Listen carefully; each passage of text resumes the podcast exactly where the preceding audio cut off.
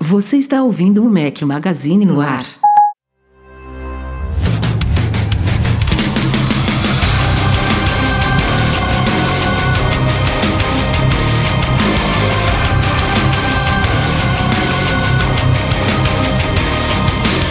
Fala galera do Mac Magazine, bem-vindos ao nosso podcast 225. Mais uma vez, não sei quantas vezes esse ano eu já fiquei doente. Estou mal. Porra, tá Isso brabo. chama né? idade. É, idade e outras prioridades, né? Eu quero a saúde da minha filha, minhas que se ferre. Bom dia, boa tarde, boa noite, boa madrugada a todos. Estamos ao som de Within Temptation. Obrigado ao Sandro pela sugestão de hoje. Rafael Fishman do Batente. Fala, Breno Mazzi. Seja bem-vindo novamente. Fala galera, tudo bom? Estamos aqui de novo, né? E aí, Eduardo Marques. E aí, tranquilos? Tranquilo. Tamo, tamo bem, tamo vindo numa sequência boa aí agora, todo mundo participando, tá bonito. Tá bonito. E vocês sabem que dia é hoje, gente? Hoje é véspera de jogo do Flamengo na Libertadores. Ah, não, hoje é a fundação original do Mac Magazine. Parabéns, Breno Mazzi. Breno mais olhou o calendário do Mac Parabéns Magazine. para o Rafael, né? Que Há fundou 15 esse anos. site. Ah. Acreditem se quiser. Façam as contas aí, vocês vão, vão ver o moleque que eu era quando eu registrei esse domínio e comecei essa bagaça, né? Pô, Parabéns, Rafa, pela persistência, pela qualidade e por todos esses anos na frente desse negócio. Parabéns Obrigado, do fundo Breno. do coração, cara. Você sabe o quanto eu te admiro e quanto eu admiro o site que hoje eu faço parte. Então, se eu- o que eu sei de Mac, muito eu devo a você e o Mac Magazine, a todos os colaboradores. Então, obrigado como leitor do fundo do coração e parabéns. Obrigado, Que obrigado. isso, Breno mais, que declaração bonita. Tá lindo, tá lindo. Mas é verdade, é- é- é- foi, foi do fundo do coração, foi do fundo do coração. Eu brigo com ele, reclamo e tal, mas eu amo esse menino. Mas faz churrasco pra ele também, né? Faz, Pô, bota uma é, carninha cara. boa. Compra o fogo, coraçãozinho só pra mim. né? Compra É, o, o negócio Eu amo esse gordinho também. linguiça com queijo dentro. Só pra Não, isso, isso aí não é pra mim, não. Isso aí o negócio é igual irmão, né? A gente já tem uma relação, tanto eu com o Rafa, com o Edu, é, cara, é relação de irmão. É mais do que isso até, que eu falo que amigos de verdade é mais do que irmão porque a gente pode escolher, né? Pela vida, alguns passam e vão ficando, vocês são pessoas que eu quero levar pro resto da, da minha vida. Então, vão parar de bichice e vão seguir o podcast. Pô, já daqui a que pouco pode- vai estar chorando, né? Já falar que pode acabar o podcast, já valeu, já desligou aqui, já, já valeu o episódio de hoje, vambora. Stay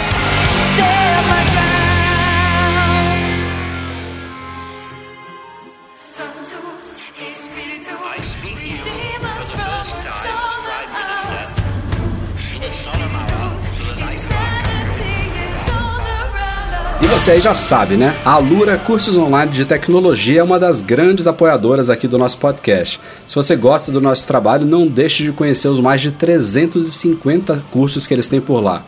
Vai de programação e desenvolvimento móvel até design e marketing digital. Acesse alura.com.br barra Mac Magazine e comece a estudar hoje mesmo com 10% de desconto exclusivo para ouvintes do Mac Magazine no ar. Conheça lá o site deles que é muito bacana. Eduardo Marques, MM Tour 6 está confirmado, está fechado, está emitido, definido. Mais uma vez, vamos para o Vale do Silício. A gente já tinha anunciado aqui no podcast há algumas semanas. Na verdade, a gente só fez uma única divulgação no podcast lá no site, porque a procura foi enorme. Inclusive, queria aqui nominalmente Tipo, agradecer. tipo o lançamento de iPhone, né? Assim, É, estamos no, tamo no não- clima, não- né? Clima Não Apple. tinha, não tinha oferta para tanta demanda, amigo. Obrigado a todo mundo que se mostrou interessado na, via- na viagem aí. Mais uma vez, é, a gente agradece a confiança no nosso trabalho. Pedimos desculpa a todos que se cadastraram, que não vão conseguir viajar com a gente por falta de vagas dessa vez. Como a gente falou aqui, a procura foi muito grande. A gente vai em 15 pessoas, não tem como ser mais que isso por viagem. É, é, o modelo da nossa viagem requer que seja um grupo seleto assim, senão a gente engessaria muito ela, precisaria de um carro maior, de motorista e dificultaria acessar algumas empresas e tudo mais. Então a gente prefere manter esse grupo pequeno é, e, e selecionado. E vamos aí, sexta edição da nossa viagem, de 6 a 14 de outubro, fizemos Dessa vez um planejamento mais antecipado para dar tempo da galera se planejar aí, tirar suas folgas e férias de trabalho e tudo mais, juntar dinheirinho, porque evidentemente ir para os Estados Unidos tem que, tem que aproveitar Tem que essa aproveitar, ida, tem que é, aproveitar, né? Tem não que... tem como. E vamos que vamos. Em breve é, a gente vai divulgando mais detalhes sobre a viagem e para quem não foi nessa, que por sinal vai ser especial, né? O primeiro MM Tour com o Apple Park na, na programação. A gente espera que até lá ele esteja mais redondinho, aberto, né? É aberto. A previsão é esse mês, né? Esse mês já começam a ocupar o Apple Park lá, a nova sede da Apple com empregados, mas daqui para outubro muita coisa deve mudar por lá. As obras continuam a toda. E já que a gente está falando de Mac Magazine, também um recadinho, saiu aí a versão 3.1.1 do nosso app para iPads e iPhones, iPods Touch. É uma versão de correções de bugs, tudo que a gente recebeu de relatos da versão 3.1 liberada há duas semanas, a gente corrigiu aí o mais rápido que a gente pôde nessa versão 3.1.1. Mais uma vez, um agradecimento especial à galera que tem colaborado lá no GitHub. O nosso app é um projeto de código aberto. Nessa versão a gente teve colaborações do Cássio Rossi, do Ruiter Costa e do Bruno Delgado. Eu falei aqui de cabeça o nome de todo mundo, espero que eu não tenha errado. Mas enfim, a galera tá, tá mandando muito bem lá. E agora a gente vai se focar na versão 3.2, que volta a ter algumas novidades mais visíveis, além de correções de bugs e aprimoramentos gerais. Fiquem ligados. Lembram aí do Clips, um aplicativo que a Apple anunciou recentemente. Até critiquei aqui o porquê de ela anunciar antes dele estar disponível, mas enfim, saiu. Ela tinha falado que sairia em abril, alguns dias chegou à App Store o aplicativo Clips, que é, eu não diria que uma resposta ou então a entrada da Apple nesse segmento aí de videozinhos divertidos, com filtros e efeitos e firulinhas. É, ele não tem uma timeline no sentido de você publicar as coisas, não é uma rede social própria. A ideia dele é você preparar os seus videozinhos ou fotos, fazer montagens, uma, uma rápida edição aí com, com cortes, com efeitos e tudo mais, de uma forma super simples e intuitiva, e depois com a coisa finalizada, aí sim você publica no Facebook, você publica no Twitter, no Instagram, etc e tal. Ele não tem uma, um repositório próprio, né? as pessoas não acessam clips para ver outros clips. Elas só A Apple aprendeu, ele. né? É, é, isso aí foi uma decisão acertada deles. E assim, os reviews iniciais foram positivos. Assim, não, não tem. Antes que o Breno caia detonando aqui, não, tem um, não é nada de especial app, é realmente para passatempo, é focado em jovens. é, eu acho que tem um apelo muito maior do que o app que foi lançado nessa mesma época do ano passado, que foi o Ideias Musicais. Ele não é tão de nicho, muito pelo contrário, na verdade, ele, é- ele é justamente o oposto de ser de nicho, mas é um app à parte, né, gratuito, é bom notar.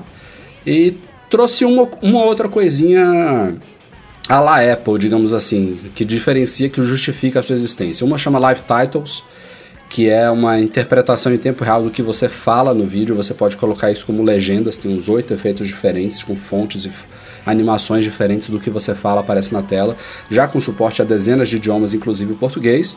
Não é perfeito, eu adianto, desde já, mas funciona relativamente bem. E a própria in- intuitividade, digamos assim, do app, eu acho, a, a forma como você aplica os efeitos, que você faz a montagenzinha lá, uma, uma mini linha do tempo ali embaixo, a ordem que você vai apresentar as coisas, assim, ficou, ficou bacaninha. É, brinquei pouco com ele aqui, não é minha praia, eu pouco publico stories, não, não sou muito de redes sociais, eu de- posto uma foto aqui, outra colar e acabou, mas achei legal, acho que vai fazer sucesso. Cara, se você é pouco disso, eu sou menos ainda. Acho Você é nulo, né? Eu sou nulo tanto de É, rede social quanto O Edu de, é de antissocial total, cara. Então, assim, eu basicamente instalei e abri por, porque a gente trabalha com isso. Porque senão não tinha nem, nem baixado. Não faria parte aí desse. Qual foi o número que saiu? É, um milhão de, de downloads né, em quatro dias, que, que parece que bateu. Então, é, assim, fui, fui só mesmo para testar e provavelmente não vou usar. O que não quer dizer que o aplicativo seja legal, né? Não seja legal, porque é, parece ser bacana e tal para quem curte. Mas tá todo mundo, né, apostando nessa. Assim, você falou de a Apple responder, mas eu acho que não deixa de ser mesmo uma resposta, porque se você olhar, a Microsoft está lançando aplicativo assim também. é. Basicamente todas as empresas de tecnologia que, que são do ramo assim estão lançando um app divertidinho desse. Então acho que a Apple também não podia ficar de fora não, até para testar algumas coisinhas aí de de realidade aumentada, de realidade virtual. Vamos ver o que, que ela vai brincar aí em possíveis atualizações e, e é isso. É, minha opinião é, de novo, tá, Rafa? É um app legal. Tiveram muitos e muitos e muitos reviews até agora. Nota média 4 estrelas. É, parece que é um app que a galera vai, vai gostar, vai dar atração. Tô tentando descobrir aqui a quantidade de downloads que ele teve. Pelo aqui pela informação que eu tenho, deu quase 600 mil downloads nesses 4 ou 5 primeiros dias de lançamento. É um negócio legal. Mas, cara, de novo, ainda acho que a Apple podia fazer coisas mais úteis que fizessem mais impacto na vida das pessoas com esse time. O que me dá a impressão, eu posso falar a maior besteira do mundo agora, tá? Mas que esses projetos de aplicativo nessa temporada é, parece como se fosse coisas de tipo tempo adicional da galera. Ah, alguém teve uma ideia boa, bota lá uma equipe para fazer, o app tá legal, pode lançar. Eu não consigo ver aqui um real motivo para ter sido lançado os apps do ano passado, um real motivo para ter sido lançado esse app. Será que a Mas Apple ok. não tem esse, um esqueminha parecido com o do Google? Que o do Google é, É, mais público, sei, né? Aquele chutando. 20% né, do Google. Foi um bico, porque dá a impressão que é isso. Mas eu- eu testei o app, achei legalzinho. O negócio da do, do live, quando você vai narrando, ele pega o texto, é legal, funciona em várias línguas.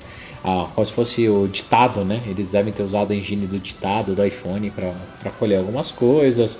Os efeitos são legaisinhos, a timeline é ok, mas não justifica um lançamento assim da Apple. Mas, Não, mas é quero ver o que a Apple vai fazer para reter os usuários, né? Porque como a gente falou aqui, 500 mil, 1 milhão downloads, enfim, isso tem uma relevância, mas não tão grande quanto a questão de você fidelizar os usuários, né? Então, no dia que ele saiu até o dia seguinte, eu vi muita gente publicando nas redes sociais coisinhas claramente feitas por eles, mas de lá para cá e tem pouco tempo já começou a sumir. Então, realmente eu não sei se, qual, qual vai ser a durabilidade dele, mas também não é Acho muito a importante. Apple viu que o, a, a iMessage né, deu, deu certo entre aspas, assim, porque não dá certo em todos os países, né, mas lá nos Estados Unidos foi, foi um dos grandes novidades do último iOS, né? Assim, a, a mexida no, no iMessage e tal, dos stickers e de tudo.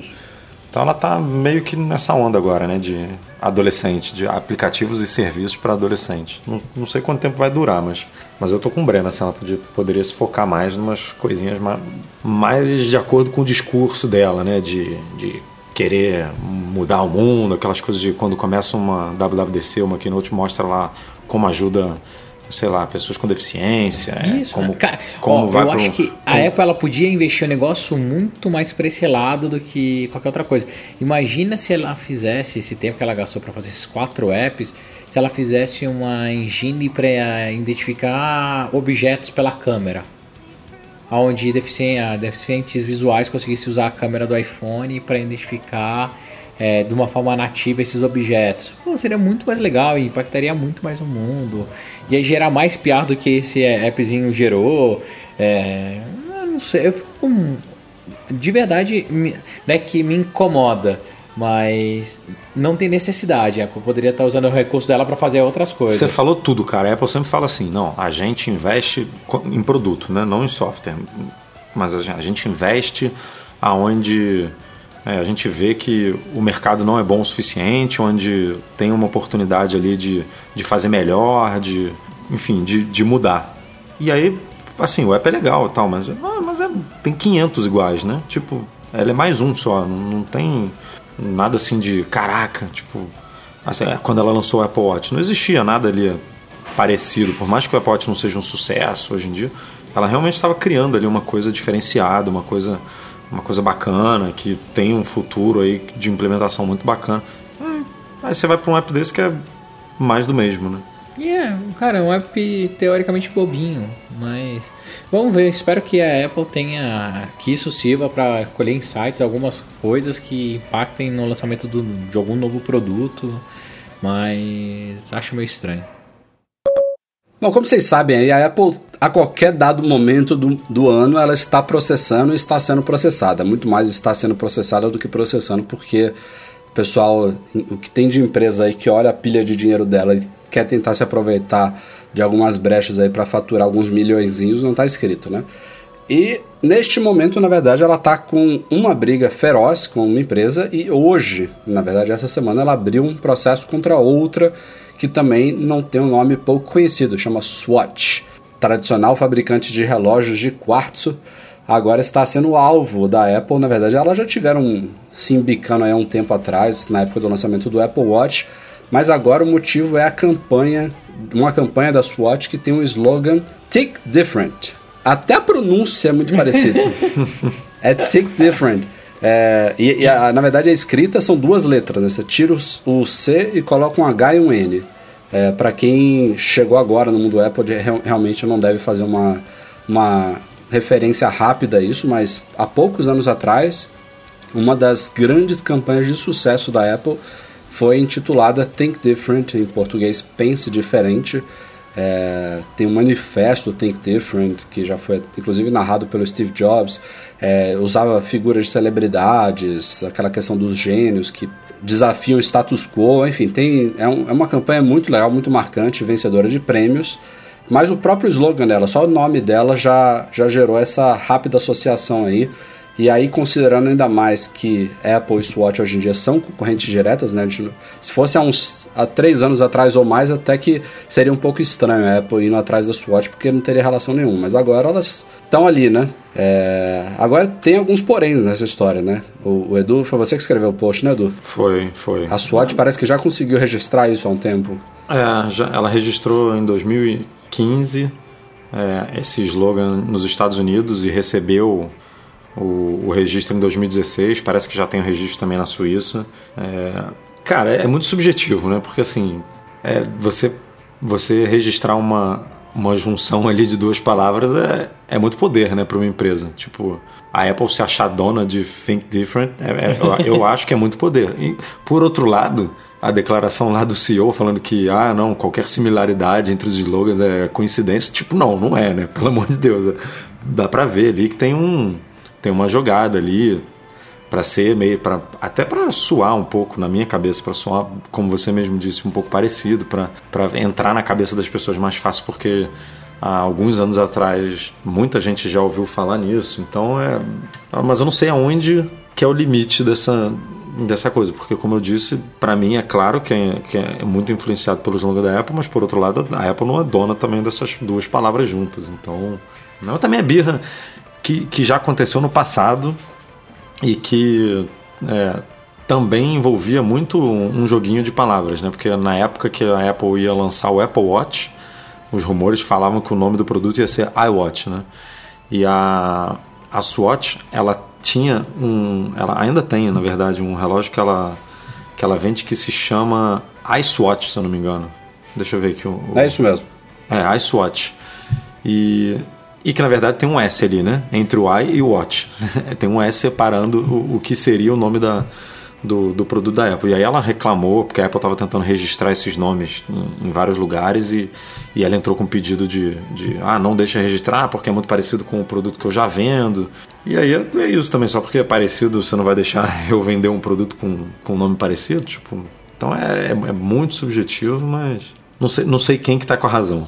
No final das contas, ninguém tá com a razão, mas quem tem mais dinheiro leva. Então. é Quem pode assim. gastar mais no tribunal leva, né? Exato. É, quem vai decidir é o juiz. O outra briga, essa bem mais significativa, de cachorro grande mesmo, tá acontecendo já tem um tempo entre Apple e Qualcomm. A gente já falou aqui no site, a Apple foi quem deu start aí na, nos processos em vários lugares e a Qualcomm essa semana fez um- uma contrarresposta aí. É, a briga basicamente diz respeito ao, aos, às taxas de licenciamento que a Apple paga pelos chips que a Qualcomm provê para iPhones e iPads, que ela é responsável pelas, pelas basebands lá 3G, 4G, LTE e tudo mais. Ela que é responsável por aqueles chips desde praticamente sempre, né? No, no iPhone. Agora, no iPhone 7 e 7 Plus, a Apple também está trabalhando com a Intel pela primeira vez, mas a, a Qualcomm ainda continua sendo fornecedora principal aí desses chips. O embate é como sempre, dinheiro, né? A, a, a Apple está afirmando que a Qualcomm está abusando dessas taxas de licenciamento, é, que, que olha para a Apple como um consumidor que vende muito e quer tirar o máximo que pode dela, e ao mesmo tempo a Qualcomm vê muito valor no que ela tem, e de fato tem muito valor.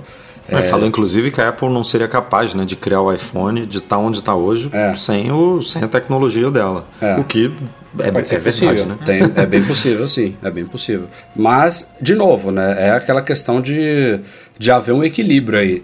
Eu acho que essas tecnologias da Qualcomm são muito valiosas, mas é, o- essa porcentagem né, de royalties, de licenciamento de patentes e tudo mais, imagina quantas empresas é, que a Apple paga alguns um, um pequeno percentual, alguns centavos para cada venda de iPhone referente às tecnologias usadas ali dentro. Eu falando de Apple aqui, mas isso cabe em qualquer setor da indústria de tecnologia ou não, né? Isso desde sempre funciona assim, né? As patentes estão aí para isso. As empresas elas lucram registrando essas invenções tudo mais. Até que chega um tempo que a invenção se torna lugar comum, vira domínio público e tal, e a empresa ou para de ganhar ou então passa a não ditar quanto vai ganhar. É, é o mercado que dita um valor meio padrão, baixinho, mas que ela continua ganhando. Mas enfim, é, isso é uma coisa super normal e a alegação da Apple, que eu não vou dizer que se eu concordo ou não, até porque a gente nem tem acesso a esses números, é que a, a Qualcomm está abusando, né? E a Qualcomm diz que não, que é o que vale e pague você Apple ou não. O que me soa estranho, e aí eu também não tenho como apurar aqui se é verdade ou não, é que a Apple alega que a Qualcomm está cobrando mais dela do que ela cobra pela mesma tecnologia de outras empresas. Isso assim já me soa como uma coisa um pouco injusta. Não sei se vocês têm uma opinião diferente sobre isso, mas eu acho que nesse caso, o, se é a mesma tecnologia, por que, que a Apple tem que pagar mais por ela do que, por exemplo, Mas se, uma. se fosse Huawei. por isso, é, a Apple poderia até pagar menos, na verdade, né? Por conta do tamanho do, Do volume, né? Do volume, né? De, de produtos que ela deve. De, de chips que ela deve encomendar e tal. Quanto mais, no- normalmente, quanto mais, melhor é a negociação, né? E tal. Então, E pela parceria de longa data, talvez também. Mas é, é, esse, é muito, tá muito bizarro né, esse, esse processo, porque a, a Qualcomm tá reclamando até que a. Por exemplo, que você comentou aí, que, a- que hoje no iPhone 7 a gente tem dois chips, né? Da Qualcomm e da Intel. E já saíram alguns testes aí lá no começo, quando o iPhone foi lançado, que o chip da Qualcomm é um pouco mais rápido, né? Um pouco mais potente, digamos assim, do que o da Intel. É, que ele ah, consegue mais consegue fazer download e, e upload de mais né, com mais velocidade, né? E aí a Qualcomm disse que a que a Apple inclusive está capando esse chip, né? Que a diferença poderia ser maior ainda e que a Apple pressionou Segura, a né? Qualcomm, é que a Apple pressionou a Qualcomm a não a não dizer nada sobre essa diferenciação do chip, tipo, ó, você não pode dizer que o seu chip é du não duas, mas sei lá, uma vez e meia melhor do que o da Intel, porque senão vai me ferrar aqui, porque eu uso os dois, entendeu? E aí o- os consumidores vão, obviamente, encrencarem com isso. Então tem tem um- um- umas vertentes aí meio bizarras nesse, nessa briga. É, a gente vai continuar acompanhando, como sempre. A gente não entra nos detalhes de cada passo que essa- esses processos dão, porque é muito chato, mas nas coisas mais significativas, quando surge alguma coisa nova, quando sai algum veredito, a gente vai cobrir lá no site para vocês ficarem por dentro dessas novelas. Momento rumores. Vamos falar de Macs, né? Eu tô gostando, né? Por mais que a gente esteja criticando, é muito legal a gente dar uma pausa em rumores sobre iPhone, iPad, Apple Watch. Essas duas últimas semanas aí foram bem quentes para o mundo Mac e isso me deixa feliz. É, o primeiro da, da semana diz respeito a iMacs, que a própria Apple já falou que. Falou meio que óbvio, né? Que eles vão ser atualizados esse ano. É, e o rumor da vez diz que eles vão ser lançados em outubro. Até aí nada muito especial, não espere um design novo de iMac, não espere nada revolucionário, tirando uma coisa que eu acho que foi a Apple que falou também, né? É, que provavelmente vai ter uma configuração top no iMac destinada a profissionais. Enquanto o Mac Pro novo não chega, ela deve fazer um- um- uma nova versão mais parruda do iMac. Mas Uma fora- super máquina. é, fora isso, o que se fala é de um novo teclado. A gente já está na segunda geração do Magic Keyboard. E se for verdade isso, a gente pode ver a chegada do Magic Keyboard 3. E aí, a única novidade que eu vejo possível chegando nele é a famosa Touch Bar, né? Que a gente já viu até mockups aí. Não, cara, que isso. Tem o segunda geração do teclado borboleta. Ah, né? é, tem isso também, né? Vai ficar mais fino esse negócio. É. Não, mas, é, mas a discussão é essa, né? Se vai ter ou não. Quem, quem, Vocês- quem apoia? Vamos fazer bolão aqui? Eu, eu, eu, Vocês acham de verdade que ela já vai lançar o Touch Bar no. Eu até acredito que ela lance o Touch Bar para iMacs, só que esse teclado não vai ser vendido separado, só vai funcionar nesse iMac. Ah, eu concordo contigo. Tô... Eu acho que isso aí não vai ficar preso no MacBook Pro. Não faz sentido isso ficar preso só numa máquina, porque não digo nem pela Touch Bar, eu digo mais pelo Touch ID. Assim, tipo, você só vai oferecer Touch ID em um modelo de, de Mac, isso não faz muito sentido. Mas eu acho que só vai funcionar nessa parada. É, assim- é por isso que vocês estão falando, né? Pela questão da segurança, né? Porque o Não, Touch não, Não, se- não. segurança não, pô. Filha da putagem mesmo, pra vender device. Não, senão o nego vai comprar o teclado novo, Cara, novo e vai usar como Mac antigo. É, é, eu acho que a Apple vai falar, olha, agora esse Mac ele tem um dispositivo de segurança dentro É, vai dele, ter, vai ter um Secure Enclave, um Exato. negócio dentro do iMac pra poder, por causa do Touch ID. Mas isso é preciso, né, gente? Não, eu sei que é preciso, mas daria pra você fazer tudo isso no teclado, né? É, exatamente. Você podia botar tudo ali no teclado e o teclado conversar com qualquer iMac. Exato, só que a Apple não vai fazer isso porque ela precisa vender o novo iMac. É. Mas, gente, o teclado. Gente, Não, a autenticação é da máquina. Vamos falar só da- do desbloqueio da máquina. Como é que o, o chip de autenticação vai estar no teclado? O Mac não vai ter nada? como não, Ué, Rafael? Pa- passa a parada criptografada por Wi-Fi, sei lá, pro, i- pro iMac. Daria pra fazer, daria pra fazer. Mas eu A comunicação entre o teclado e o iMac tem que ser sem fio, concorda? Sim. de Se qualquer o, jeito. Se o, se o chip tá no teclado ou tá no, no, no iMac, esse- essa informação tem que sair do, do teclado e ir pro, pro, Ou ele vai pegar e vai te passar as informações da sua impressão digital pro Mac e o Mac fazer a criptografia lá. Ou ele vai fazer no teclado e vai mandar o, a informação já processada para dentro do Mac. Vamos- Mas vamos- na minha cabeça pouco importa isso, tá? Esse fluxo. O mais importante para mim é Apple. A Apple não mataria ou não deixaria que essa diferença, esse ganho, essa super novidade fosse só por um teclado. Porque imagina assim, só você vai fazer um upgrade do caracoles em qualquer Nossa, iMac já existente, porra, você vai ter, você Ou- vai ter touch, touch ID num em qualquer iMac device. 2012, imagina. Ou então no seu próprio MacBook, Edu. Você, com, Ah. você que tem um MacBook velhinho aí, pega ele, bota o teclado, tem um, um MacBook Touch Bar. É assim, É por isso que eu acho que a justificativa vai ser essa. O chip não vai estar no teclado. isso é, é o que eu tô falando, só vai funcionar nesse modelo de iMac. Porque, cara, se, for, se, se isso fosse viável, até o iPhone poderia entrar nessa. Porque Mas o, o, o, o Rafa, o, a viável Touch Bar é- não tem um, a Touch Bar não tem um chip só pra ela no, no MacBook Tem. Pro, que é o Sim. W, sei lá, não é o W1, não, o W1 é do T1, sei lá qual é o, a, a, a consoante aí que a Apple usou. Ah, acho que é E- T1 mesmo. É, isso fica no, isso pode, pode muito bem ficar no teclado. Tudo, tudo ali no teclado. Não tem que ficar dentro, não, não, na minha cabeça, né? De, eu não sou engenheiro da Apple nem nada, mas não, para mim faz muito mais sentido ficar no teclado do que no iMac. Porque ele gerencia ali localmente, ali a barrinha ali, o que, que mostra, o que, que não mostra, o que, que apaga, o, o OLED, acende o OLED. Não, essa parte sim, Edu. Tô falando do chip de autenticação lá, aquela Secure Enclave lá. É, mas enfim, tamo, tamo... Devagando. Eu imagino, eu imagino que ela tem que estar ligada fisicamente ao Touch ID, né? É, uma parte sim. Uma parte sim. Como é que você vai botar isso no iMac e num teclado sem fio? Ah, eles vão ter um novo chip de segurança de Wi-Fi que vai estar presente só nesse teclado e nesse Mac, porque vai chamar É, vai- W1. Vão ter dois chips, né? Exato. o positivo e o negativo, e eles só vão conversar Entre no eles. i- entre eles e é o É, iMac novo com puta. teclado novo. Agora, eu, isso eu, sou, eu sou até mais pessimista do que vocês, viu? Eu não vejo o iMac saindo já com esse teclado, cara. Eu só vejo esse negócio sendo vendido à parte. O teclado dele Ah, vai... não, aí, Não, não. aí ela, não, vai, não. ela vai aumentar um pouquinho o preço do iMac, que nem ela fez Isso. com Ô, tudo. Rafa, é, daí o Mac pra vir com isso é esse Mac profissional, entendeu? Ele vai ter lá Vai. assim o Mac básico, igual tem o nosso MacBook Pode ser. é, sem touch bar, e daí vai ter um com sem conta a mais que vai vir com o teclado motherfucker. Pode ser. A minha única. Isso aí pra mim. E daí ele mim, lança em outubro já- e só chega em já- janeiro igual o antigo.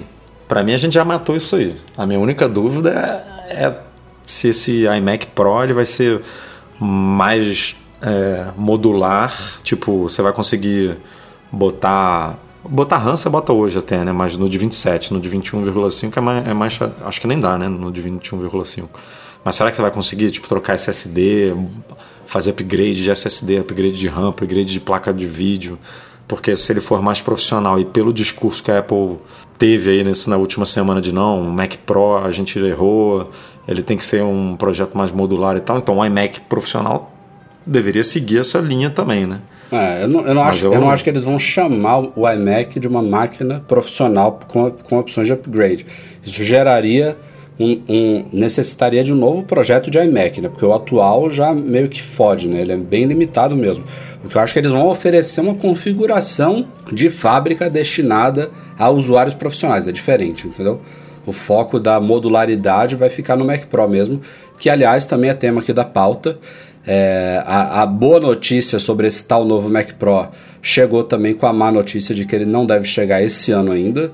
E eu acho que eu cheguei a falar aqui no podcast que eu, eu achava, ah, vai que a Apple tá falando isso para não gerar expectativas e até o fim de 2000 2017 ela consegue colocar no mercado.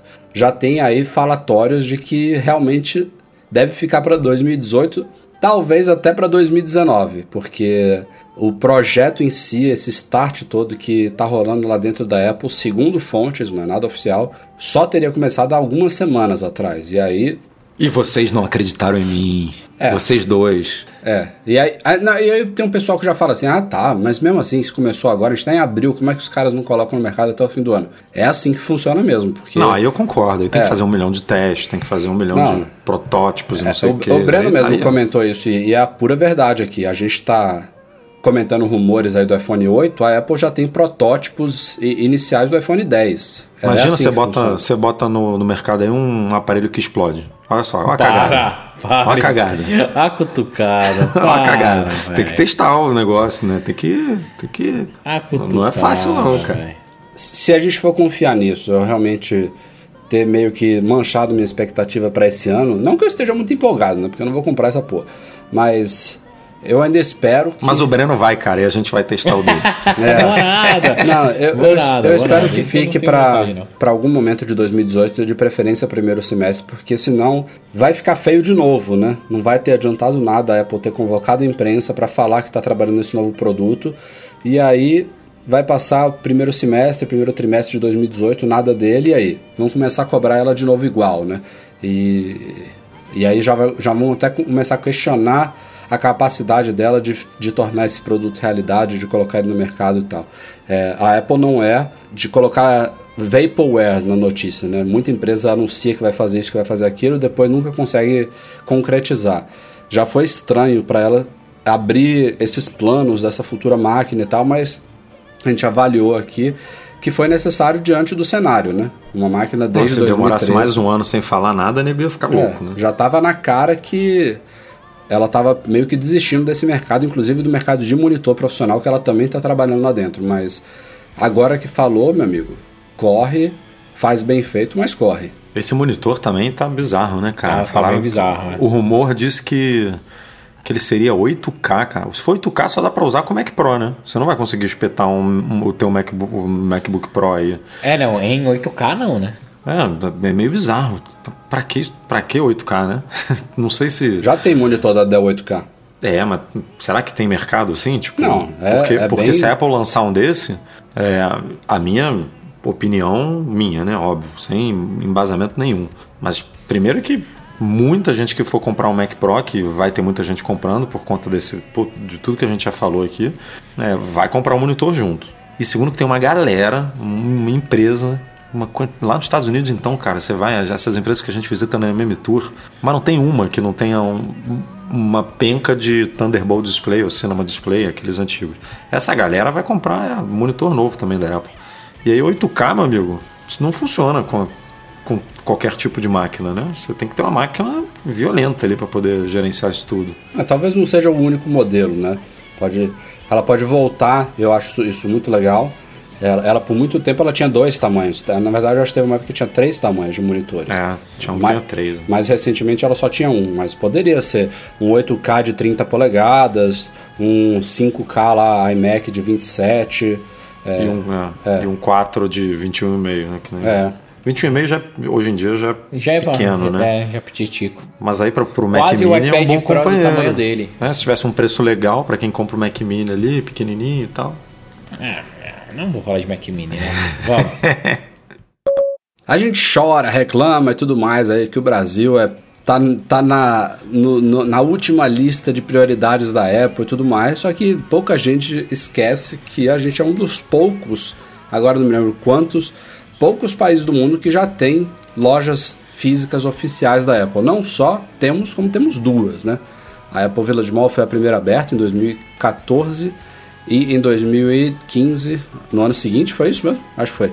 Em 2015, um ano e pouquinho depois, a Apple abriu a loja em São Paulo, lá no Morumbi Shopping. E desde então, assim, é, tem gente que fala ah, que não adiantou nada, que os produtos continuam caros, que, é um, que não dá para marcar Genius, que é uma porcaria, que é a mesma coisa que nada, e não é bem assim, né? É, eu também não acho não, cara. É, assim, a, a presença das lojas não vai resolver os preços, né? A- Isso, o- é, são, são coisas diferentes. o imposto Apple continua existindo, a Apple continua trabalhando com as margens folgadas dela dos produtos, e aí entra a belo, o belo fator imposto brasileiro, que é fato. Pode pegar qualquer nota de produto. Eu acabei de receber aqui um MacBook Pro Touch Bar com uma nota fiscal brasileira e é mais de 50% imposto. Não tem, a Apple não tem como inventar isso, não tem como mentir isso na nota. É, não estou questionando aqui que ela tem margens folgadas, ela tem margens folgadas, os produtos são caros, lá fora já são, aqui no Brasil são surreais, mas é, não é culpa dela que eles custam o dobro aqui no Brasil devido a impostos. Mas sim, não vamos entrar nessa discussão aqui. É, com relação a atendimentos, é fato que é muito difícil você conseguir atendimento, mas também é fato que essas lojas abrem e fecham atendendo pessoas sem parar. Então tem gente que está sendo atendida, né? É, os caras lá, por mais que o staff poderia ser maior ou menor, as lojas não param, as lojas estão lotadas de gente, estão vendendo, por sinal, muito bem, para o desespero dos que acham que a Apple coloca preços surreais aqui, totalmente loucos, que não pensam no mercado, ela está vendendo a beça aqui no Brasil. É, e, assim, coloca o Brasil também num, num, num, num marco importante aí para a Apple no mundo. Eu acho que a gente tem uma certa importância, apesar de a gente ter algumas coisas ainda que faltam aqui, coisas básicas, tipo navegação curva a curva, que é a nova Siri, né? Ah, doido para a Apple trazer isso logo para cá, para o pessoal parar de encher o saco. Mas É, legal que a gente quer que, que as paradas cheguem pra, pra galera parar de encher o saco. né? É, não é nem pra usar, porque eu vou continuar no Waze. É, mas assim, é fato também que há demanda para mais lojas. E o rumor dessa semana, trazido pelo Apple, Apple Insider, depois o Mac Rumors também corroborou aí, é que a Apple está planejando duas novas lojas para o Brasil, que é uma ótima notícia. A segunda ótima notícia é que uma será flagship. A gente, como sabe, essas duas lojas hoje em dia são lojas de shopping, que são lojas oficiais, tem é, a, a comunicação oficial da Apple, são empregados direto da Apple, mas as lojas que ela chama de flagship são as lojas importantes, são as lojas maiores, são normalmente, em sua maioria, lojas de rua, as duas do Brasil são lojas de shopping. É, e aí a gente entra na má notícia que é bem provável que essas duas novas lojas, uma fique em São Paulo e outra fique no Rio. É, e é má notícia para quem não está em nenhuma dessas cidades, né? Porque se a gente parar para pensar, é o que faz mais sentido ela colocar mais uma loja em São Paulo e uma loja no Rio, porque as lojas que existem hoje não dão conta. E essas cidades são as cidades que mais movimentam a economia do país, são as que têm a maior população do país. E, na verdade, elas suportam até mais do que duas lojas cada, eu diria. Muito mais, inclusive. Ah, Assim, não estou dizendo que não há outras cidades, principalmente várias capitais do Brasil, que também comportariam Apple Stores. Existem. Espero que a mas gente sabe chegue é o lá. problema? É, você, entrou num ponto bom, cara, porque você vai espalhar, vamos lá, vamos supor que a Apple tenha cinco lojas para abrir, ela vai botar uma em cada cidade. Vai gerar Mais uma onda de reclamação igual existe hoje no Rio e no São Paulo, que, é, que a loja é uma bosta, que, não, que a Apple não consegue dar conta da demanda. Então, não, não é porque eu moro no Rio que eu tô falando isso, eu teria essa opinião. É, É, eu tô em Salvador qualquer e concordo. Ah, tipo, resolve o problema primeiro, amigo. Não crie outros problemas, né? Resolva onde tem o problema hoje e depois você vai expandindo. Então, hoje, a Apple deve ter uma conta dela lá interna que, ah, eu preciso de três lojas em São Paulo e duas no Rio, ou quatro em São Paulo e três no Rio, ou, ou cinco em cada, cada cidade. Então, Minha bota- visão, minha visão de tudo isso é, eu acho ótimo ter mais lojas no Brasil, principalmente porque mostra o interesse da Apple em desenvolver cada vez mais esse mercado e trazer mais coisas para o Brasil. Então é, é um negócio que está valendo a pena para ela financeiramente. Ninguém abriu uma loja porque é legalzinho ou porque precisa de um lugar para tirar foto novo. Isso quer dizer que os brasileiros estão sim utilizando os serviços, a repercussão está sendo boa, a busca de produtos, manutenção e compras está acontecendo. Então, para mim, isso é muito, muito bom. É, independente de ter uma loja só, a fila ser chata do, do Genius no Brasil, toda vez que eu precisei, eu fui sempre muito bem atendido. Semana passada mesmo eu tive problema no meu iPhone. Cheguei lá 10, horas, 10 e meia da, da manhã, né? Peguei fila, fui ser atendido só 4 horas da tarde, mas a galera avisou, super, super certinho. Mas na hora que eu fiz o meu atendimento, fui super bem atendido, repararam meu iPhone, trocaram meu iPhone. Então é bom ter um serviço desse no Brasil. Óbvio que não é com a mesma excelência que tem nos Estados Unidos, porque lá a quantidade de lojas é muito, muito superior. Mas eu fico muito feliz em ver que a Apple continua olhando com bons olhos para o Brasil e está desenvolvendo esse mercado. E espero muito que tenha uma flagship gigantesca em São Paulo, lindíssima, para todo mundo ficar encantado, que seja na Avenida Paulista ou algum outro marco importante aqui da cidade, que tenha mais uma lá no Porto Maravilha, no Rio de Janeiro, que era onde o pessoal estava falando, e que depois dessas duas venham mais duas, quatro, seis, e quem sabe um dia a gente tenha um, um uma quantidade de lojas satisfatória para atender esse nosso Brasilzão que é gigantesco, né? Tem outro fator também positivo das lojas no Brasil que eu esqueci de comentar, que é a velocidade que as coisas chegam aqui. E isso é fato. Da... É, tendo uma flagship aqui vai ser bom. É, a gente já vê aí desde a época da inauguração do Village Mall, aí já são o quê? Três anos aí de, de história, que os produtos estão chegando mais rápido. A Apple conseguiu aí costurar alguma, alguma condição especial com a Anatel para bloquear documentações de produtos que estão sendo homologados. Então antes era tudo lançado lá fora, quando já estava tudo público, aí sim ela enviava as coisas para homologação da Anatel, porque era a Anatel publicava a, a, a, tudo, aí não podia mandar antes da hora para não vazar nada. Hoje em dia você já vê que pintam coisas lá simultaneamente ao que está rolando lá fora, só que tudo protegido é, por confidencialidade. Então, alguns produtos conseguem ser lançados simultaneamente aqui, outros, por exemplo, o caso do iPad agora de 9,7 polegadas, ele vai chegar só em em maio, mas também assim, são um ou dois meses de espera também, já, já a gente já viu prazos muito maiores no passado, então só tende a melhorar, né? Eu acho, eu se tivesse na posição aí de definir futuros investimentos em lojas no Brasil, eu também escolheria esse, esse caminho. Claro que é rumor ainda, a gente não, não tem nenhuma confirmação. Também acho que a Avenida Paulista seria um ótimo palco para uma flagship.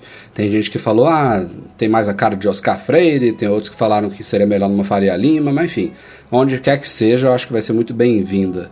Essa... Se vier uma flagship dessa aí, aparece no vídeo da, do evento, não aparece não? Aparece, aparece. E lá vai você e o Rafa pra fila de inauguração. É, você não, não né? É, é, até parece. Você vai estar na parece. frente da gente.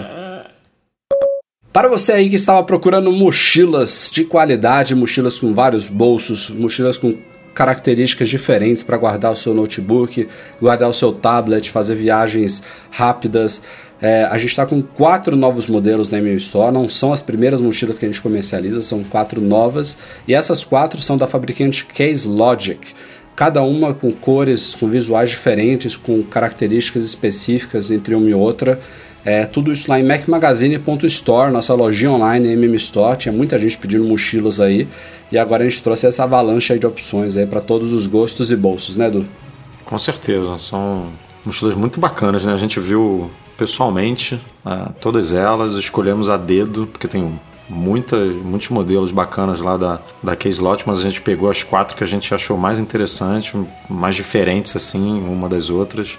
É, cada um tem lá o seu as suas características, então vale a pena você dar uma olhada lá qual é a mais indicada para você. Tem, tem mala que dá para encaixar, tem mochila que dá para encaixar em mala de viagem, para quem viaja muito, tem mochila que é impermeável, então tem para todo mundo, cara. Dá uma olhada que vale muito a pena. Etapa final do nosso podcast aqui com leitura de e-mails enviados para noar.macmagazine.com.br, começando com um feedback aqui sobre uma coisa que a gente falou em podcasts passados, veio do Lucas Dangas. Ele que já trabalhou é, na ATU e também em, na finada My Store, que hoje em dia é do grupo iPlace. Ele nos contou aqui que com relação a MacBooks roubados, né, ele chegou a falar aqui de... Teve acho que um, um ouvinte perguntando se dava para bloquear um MacBook via, tipo, via e-mail do iPhone, a gente falou que não. Mas o Lucas nos informa aqui que na época que ele trabalhava, é, havia uma instrução para os empregados dessas lojas para cadastrar seriais de máquinas relatadas como roubadas. Então ficava isso no sistema e caso esse Mac aparecesse numa assistência técnica ou por algum motivo numa revenda autorizada, a informação era imediatamente passada para a polícia. Então tá aí uma forma bacana aí de rastrear, né? Bem legal. Obrigado, Lucas, pelo feedback. Seguindo em frente, Guilherme Gundman. Fala galera do Mac Magazine, gostaria de saber se os novos MacBooks Pro com Touch Bar e os novos AirPods têm garantia no Brasil se comprados no exterior. Agradeço, parabéns pelo trabalho. Sim, Guilherme, os produtos da Apple têm garantia mundial. Até pouco tempo atrás, a única, o único produto que tinha alguns poréns em relação a isso era iPhone, mas nem ele está mais nisso aí. Já tem algum tempinho que a Apple está atendendo qualquer modelo de iPhone aqui no Brasil. Então, não se preocupe, pode comprar Mac lá fora, pode comprar AirPods lá fora, que você vai ter garantia aqui sem problemas. O Hudson Tan, que é do Rio de Janeiro, já acompanha a gente há algum tempo, aproveitou aí a promoção que a gente divulgou na semana passada e comprou os AirPods. Ele diz que não espera ter nenhum problema de adaptação, porque já usa os AirPods, não cai da orelha e tudo mais, gosta da qualidade.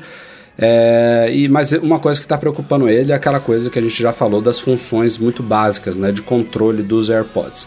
E ele pergunta para a gente se a gente acha que novas funções, acréscimos podem ser implementados via atualizações de software nos AirPods, é, já que eles possuem um chip integrado e tudo mais. Ou, se não tem jeito, somente numa próxima geração é que a Apple vai incrementar o produto. Acho que a gente até já falou sobre isso aqui, né? Eu acho assim, acho que algumas coisas são perfeitamente possíveis no hardware atual. Mas isso não quer dizer que a Apple vai fazer. A gente sabe que a Apple tem um histórico aí de deixar certas novidades. Não fazer para, as coisas. É, é, por decisões mercadológicas mesmo. A Apple, acima de tudo, é uma empresa capitalista, né? Vai ficar para V2. É. Eu, eu ainda acho que alguma coisinha pode vir, tá? Eu tenho uma certa esperança. Não? Nada? Nada. O Hudson também tá perguntando aqui, Breno, onde é que você comprou aquele suportezinho pra não deixar o. Ah, não, ele falou, ele falou suporte com cordinha. Você tem alguma coisa disso pra não perder o Ah, sono? eu, na Amazon, cara, Amazon.com, você compra tudo, cara.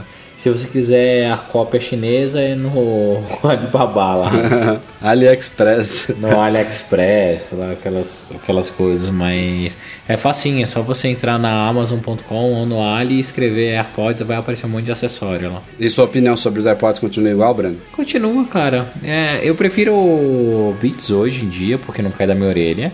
É, acho que o som dele é bom, principalmente para usar no avião, que ele não se perde, você não, não corre o risco de engolir, sumir, cair debaixo da cadeira, nada. É, a única coisa do, do Beats que eu não gostei, o meu já manchou, o meu é branco, ele encardiu pra caramba. Tem, eu tenho uma camisa que é meio azulada, ele ficou meio azulado. Eu até tirei umas fotos e reclamei pra Pega a Apple. cor, né? do- É. Do, tecido. Não, Nossa, não, muito, mas assim, não é pegou uma coisinha, pegou muito, muito. Que boa Daí nele, eu- meu amigo. Quê? Que boa nele. boa. Mandei mensagem pra suporte avançado da Apple, tô esperando agora uma resposta. Mas tirando isso, eu, eu gosto mais dele do que o- os AirPods. Mas é que essa é, eu- mas é minha orelha defeituosa também. Eu, só resumindo aqui, minha opinião sobre os AirPods continua a mesma. Amo. Melhor produto da Apple dos últimos 10 É, anos. mas assim, não vou dizer que foi, é, está sendo, depois de meses, uma experiência sem percalços, né? De vez em quando eu tenho um problema, um outro problema para conectar, especialmente na central de controle, né? Que é a forma mais prática de você alternar, não quando o, o AirPods já está emparelhado no dispositivo que você vai usar. Por exemplo, eu usei ele no iPhone, se eu pegar de novo, ele conecta de vez. Mas se eu quero passar do iPhone para o iPad, do iPad para o Mac, depois volta para o iPad, vai para o iPhone, a gente ou vai pela central de controle no iOS ou no menuzinho do volume no Mac, né? Que é a forma mais direta de você conectar os AirPods. Na minha experiência aqui, esses atalhos funcionam só de vez em quando. Se eu quero ter certeza que ele vai conectar, eu tenho que ir pelo Bluetooth. Ajustes Bluetooth ou então o painel de Bluetooth do Mac. Aí eu mando conectar e ele conecta de primeira. É, eu não sei porquê, cara. Nossa, porque que estranho. na prática é a mesma O coisa, meu, né? é, o meu deixa aqui na barrinha. Ó, até cliquei agora, tá assim, AirPods de Breno e Não, muita, de muitas Breno. vezes funciona. Muitas vezes funciona, mas muitas vezes ele fica rodando, rodando, rodando, conectando e não vai. Aí eu tenho que ir Nossa, pelo Bluetooth. O meu, o, o que é estranho, que é, ó, eu tô com os dois, se eu clicar aqui no Bluetooth, ele aparece os dois. Só que os dois estão desli- teoricamente desligados, né? O Beats X, se eu tentar conectar agora, ele dá falha. E os meus AirPods, mesmo dentro da caixinha, quando eu coloco ele para conectar no Mac, tem hora que ele conecta. Olha só. Então ele fala assim, conectado, mas não, não dá para conectar porque ele tá dentro da caixinha, ele devia estar Ah, carregando. cara. Pra mim, essa parada de não conseguir trocar a, a música nele. Pô, você tá correndo. aí- desesperador.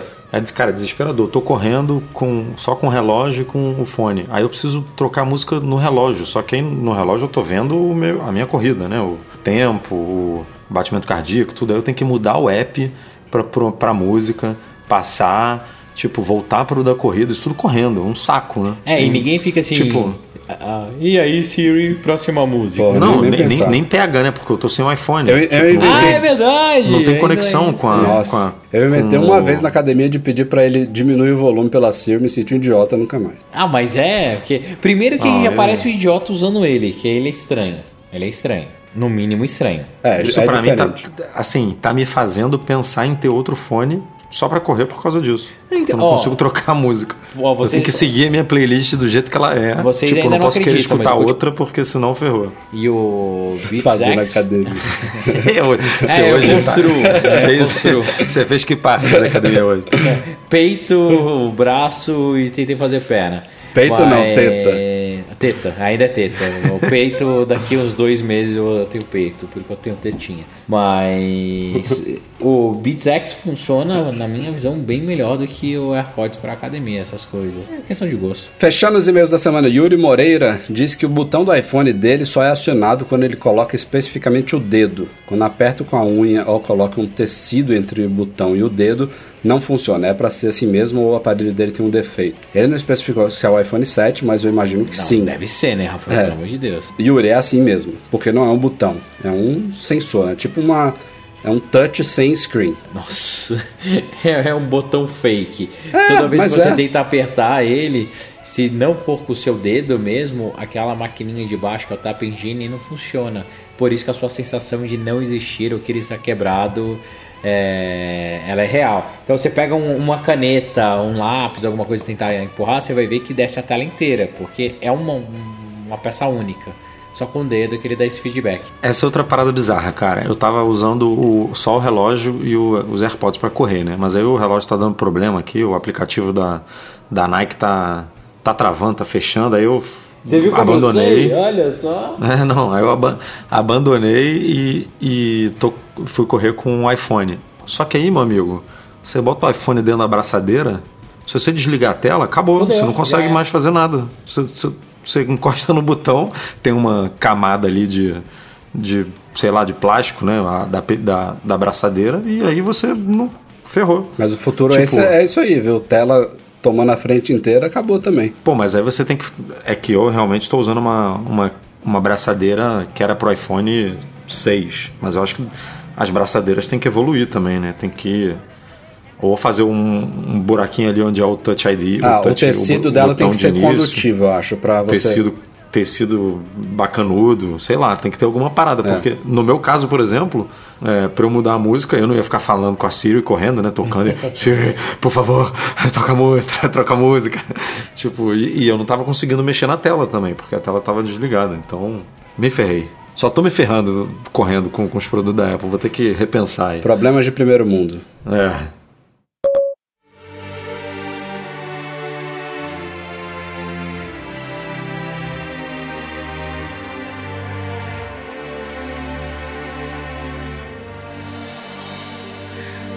Vamos ficando por aqui. Este foi o Mac Magazine no A225. Vou começar agradecendo os patrões, todo mundo que nos apoia lá no Patreon. Obrigado, Leonardo Fialho, Rogério Vieira e Valentina Lima, especialmente vocês três, nossos patrões ouro, mas todos os outros são igualmente importantes. Isso é A- aliás, vou te interromper, hein? Diga vou te lá. interromper. Nesse MM Tour de 15, de 15, na verdade de 13, né, viajantes, porque 15 sou eu e o Rafa. Cinco são patrões. E cinco fecharam antes. Edu do Garcia, que nosso todo editor, mundo. bota palmas aí, por favor. Fecharam antes de todo mundo com exclusividade porque era patão. Então, se você tem alguma dúvida aí de que vale a pena, aí, mais uma prova aí de que É, só explicando, a gente, a gente abriu os cadastros pro MM Tour alguns dias antes para os patrões. Um dos benefícios de apoiar a gente lá no Patreon. E aí essa galera garantiu as vagas aí antes da gente abrir pro resto do público. Olha que maravilha. Olha que maravilha. Muito bom, muito bom. Edu Garcia, valeu pela edição. Eduardo Marques e Breno Massi, até semana que vem. Até a próxima, galera. Até semana que vem, se Deus quiser, com vitória do Mengão amanhã. Vambora. Obrigado pela audiência, galera, e até a próxima. Tchau, tchau.